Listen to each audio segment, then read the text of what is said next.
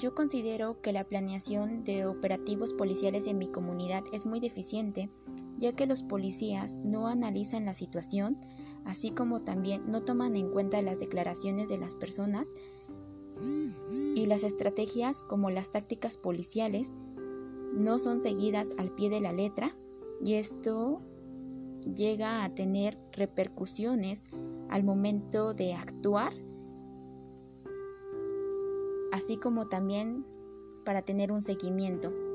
Y hay alteración tanto como en la sociedad y en ellos mismos.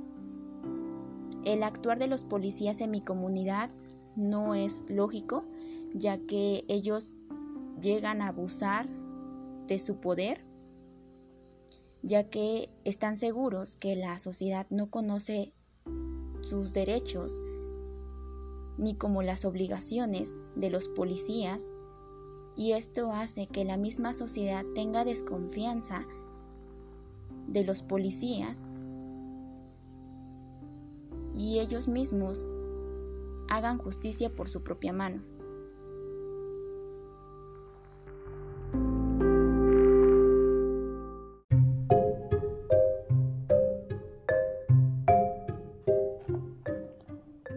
Conveniencia de que los policías porten armas de fuego y bajo qué condiciones deberían portarlas. Es importante que el policía tenga su arma de fuego, ya que el policía es el primer responsable directo de la seguridad, así como también debe prevenir las acciones agresivas del presunto infractor, manteniendo la situación bajo su control, contribuyendo con el uso racional de la fuerza.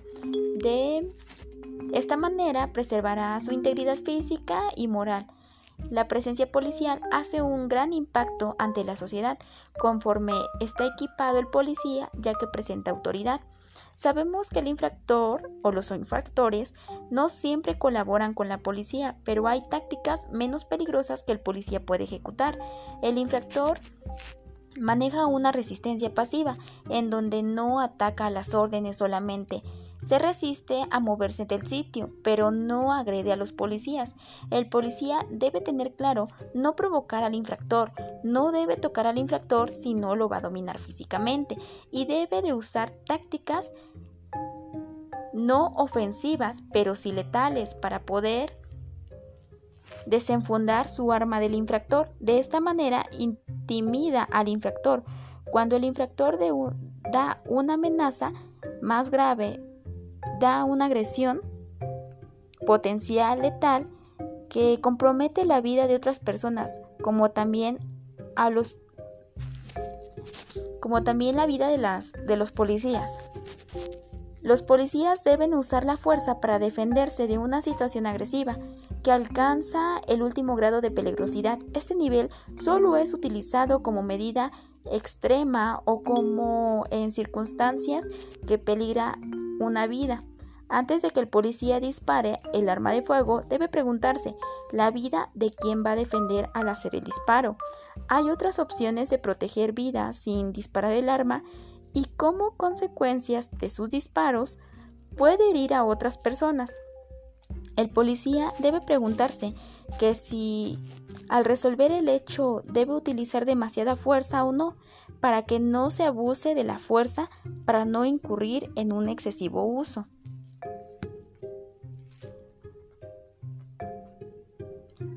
de la fuerza, la cual no es una actitud de un policía.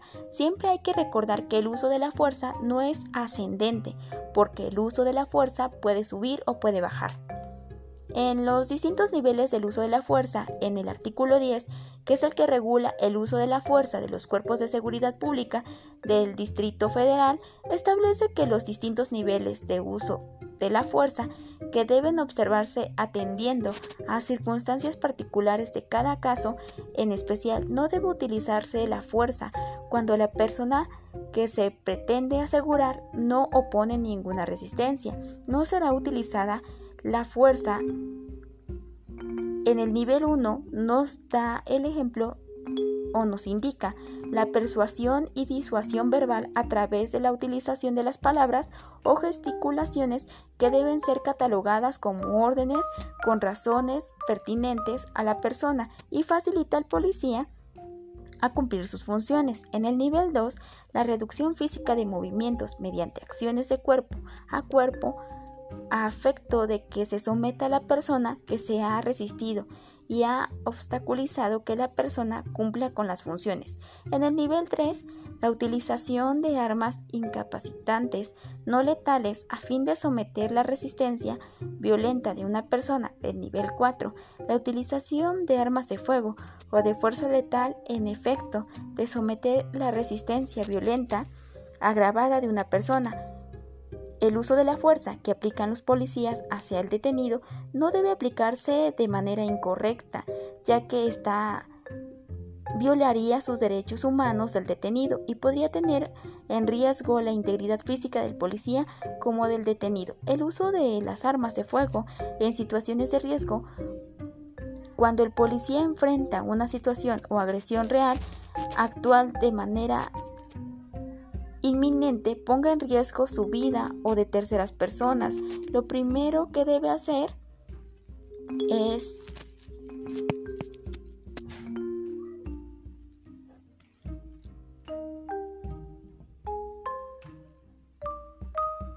actuar con sensatez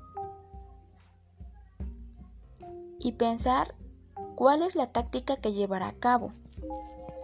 De esta manera también él tendrá una estrategia y no actuar de improviso, ya que lo improvisado tiene sus consecuencias.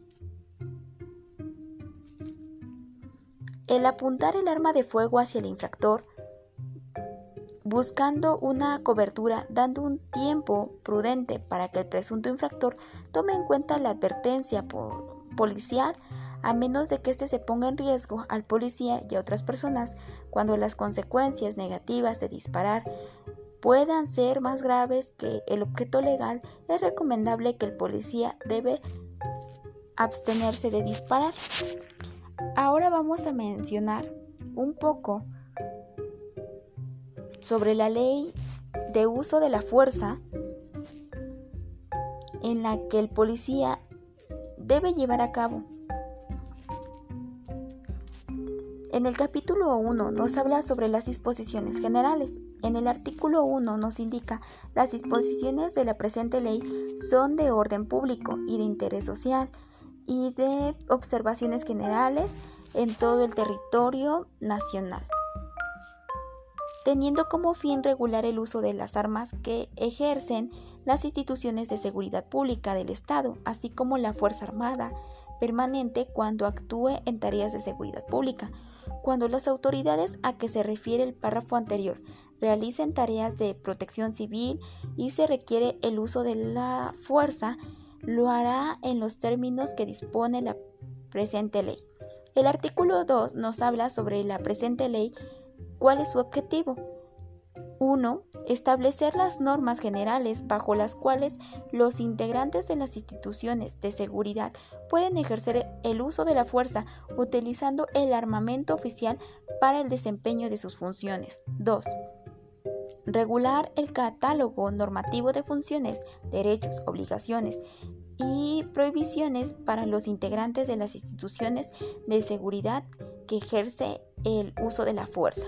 3. Establecer las reglas para el control y administración del equipamiento oficial de los integrantes de las funciones de seguridad. Cuarto, normar los esquemas de coordinación operativa para que las instituciones de seguridad en el uso de la fuerza y del armamento oficial. Quinta, brindar certeza jurídica y transparencia a la ciudadanía en relación con el uso de la fuerza que realicen las instituciones de seguridad en el ejercicio de las funciones. Y sexta, el establecimiento del régimen de responsabilidades por la inobservación de esta ley. Artículo 3.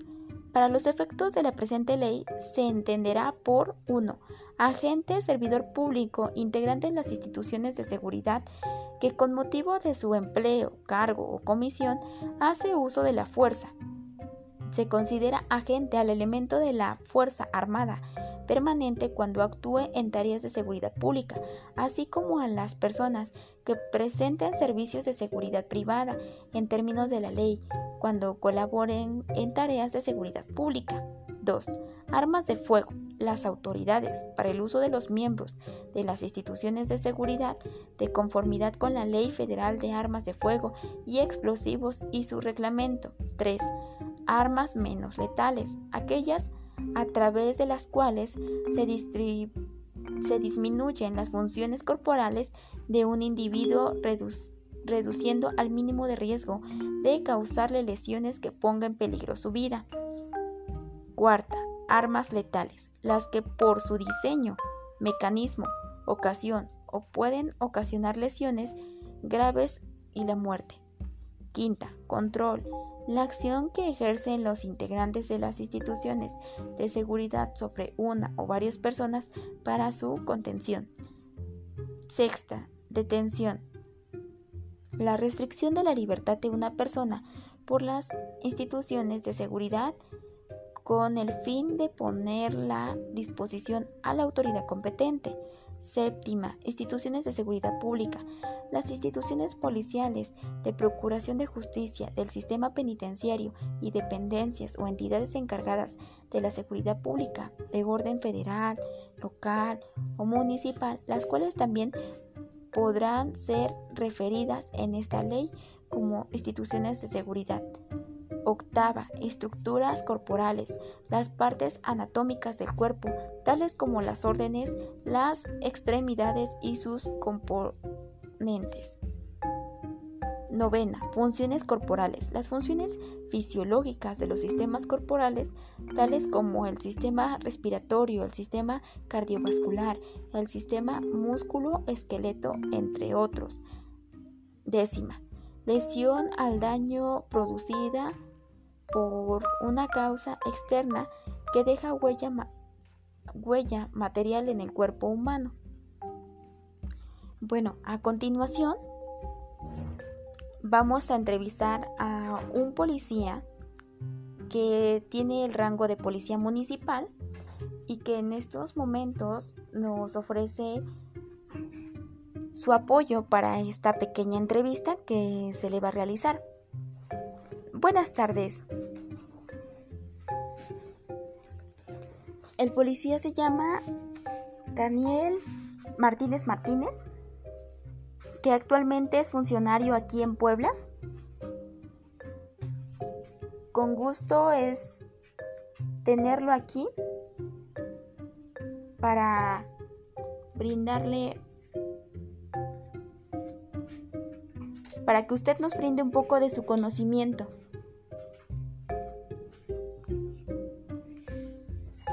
Buenas tardes. Bueno, a referente de lo que te acabo de leer, que le acabo de leer, usted, eh, ¿usted qué opina sobre la ley del uso de la fuerza? ¿Ya la conocía? Claro, pero em, bueno, como tal, eh, no se podría decir que la podemos llegar, la podemos llevar a cabo todos los días, puesto que, puesto que sería un poco difícil llevar a cabo, ya que algunos de los individuos con los que tenemos contacto, em, en este caso serían los delincuentes, no todos se dejan arrestar de una forma pacífica. ¿Usted ha cumplido al pie de la letra con lo que dice la ley del uso de la fuerza? Mm, te podría decir que sí, pero sería una, mentira porque en algunos casos no podemos cumplir al 100% con, en cuanto a esa ley. Por el mismo hecho de que hay agresores en, que no simplemente se ponen de una forma un poco violenta y pues obviamente no puede llevar a cabo totalmente el cumplimiento de esa ley. ¿Usted ha hecho uso de su arma de fuego bueno, ¿usted ha dudado en usarla, más dicho? Por supuesto, puesto que en algunos de los tiroteos mm, podemos llegar a involucrar a terceras personas y pues como es muy bien conocido, la bala perdida. Y más aparte de que pues al final sigue siendo un ser humano y te llega el, remordimiento de conciencia. ¿Ustedes reciben cursos necesarios para su preparación ante, como se le conoce en el campo? Claro, es parte de lo que se nos da en la academia policíaca, pero em, es muy diferente que estés en una escuela y lo estés practicando con alguien que te está dando algo específico que lo llegues a practicar ya en, el campo o lo que hace en la vida real. ¿Usted qué piensa respecto a la ley del uso de la fuerza?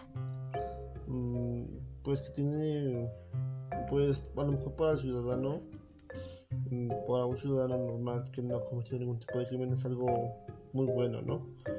Porque nos nos lo impediría mucho a muchos policías que llegan a ser este de corruptos o que llegan a querer este de hacerlo de unas personas les llega a lo mejor a impedir sacar el arma ¿no? en un lugar público el único problema es que por ejemplo eh, nosotros como policías si estamos en un altercado en el que tenemos que usar el arma porque el, como te lo dije hace unos momentos los delincuentes no se entregan de una forma pacífica um, sería un poco difícil ya que tenemos que tener circunstancias específicas para poder desenfundar. Y en algunos casos, pues como se ha llegado a ver, ha habido policías que han llegado a ser detenidos simplemente por tratar de salvar su propia vida y la de terceros. Como le mencionaba anteriormente sobre la ley de uso de fuerza, nos nombra un poco sobre las condiciones que deberían o que debería el policía usar su arma de fuego, ¿no? Una de ellas nos decía que cuando la persona ponga en riesgo la vida de la, del policía o de terceras personas, es complicado llevarlo a la práctica. ¿Usted qué opina? Que sí. Es bastante complicado en realidad. Bueno, estas serían todas las preguntas. Le agradezco mucho por su atención y por su amabilidad en contestarme estas preguntas. Gracias a, ti por entrevistarme. Más que nada por invitarme a la entrevista.